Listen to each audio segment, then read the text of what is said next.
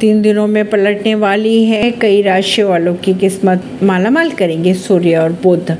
वैदिक ज्योतिष के अनुसार तीन दिन बाद सात जून को शुक्रवार की राशि वृषभ में बुध और सूर्य की युति बनने जा रही है। बुध गोचर से बन रही है।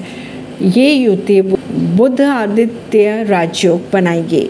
जून महीना शुरू हो चुका है और एक बड़ा ग्रह गोचर। सात जून को होने जा रहा है, तीन दिन बाद सात जून को बुद्ध गोचर करके वृषभ राशि में प्रवेश करने जा रहा है, जबकि सूर्य पहले से ही वृषभ राशि में मौजूद है।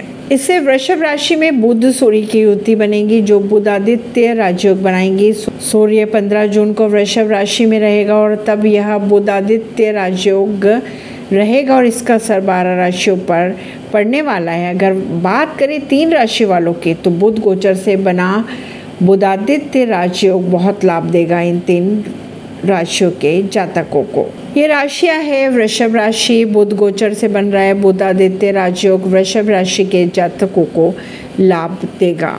वहीं बात करें अगर कन्या राशि वालों की तो कन्या राशि वालों को बुधादित्य राजयोग बहुत बड़ा लाभ देने वाला है। किस्मत पूरा साथ देंगी। इन राशियों का विदेश जाने के योग बन रहे हैं। वर्क प्लेस की अगर बात की जाए तो समय अच्छा व्यतीत होगा। वहीं अगर सिंह राशि की बात करें तो सिंह राशि वालों के लिए बुधादित्य राजयोग बहुत शुभ नतीजे देने वाला। रहेगा, काम, कारोबार बहुत अच्छा चलेगा, नौकरी के लिए भी समय अच्छा दिखाई दे रहा है। ऐसी ही खबरों को जानने के लिए जुड़े रहिए जनता सरिश्ता पॉडकास्ट से। परवीन दिल्ली से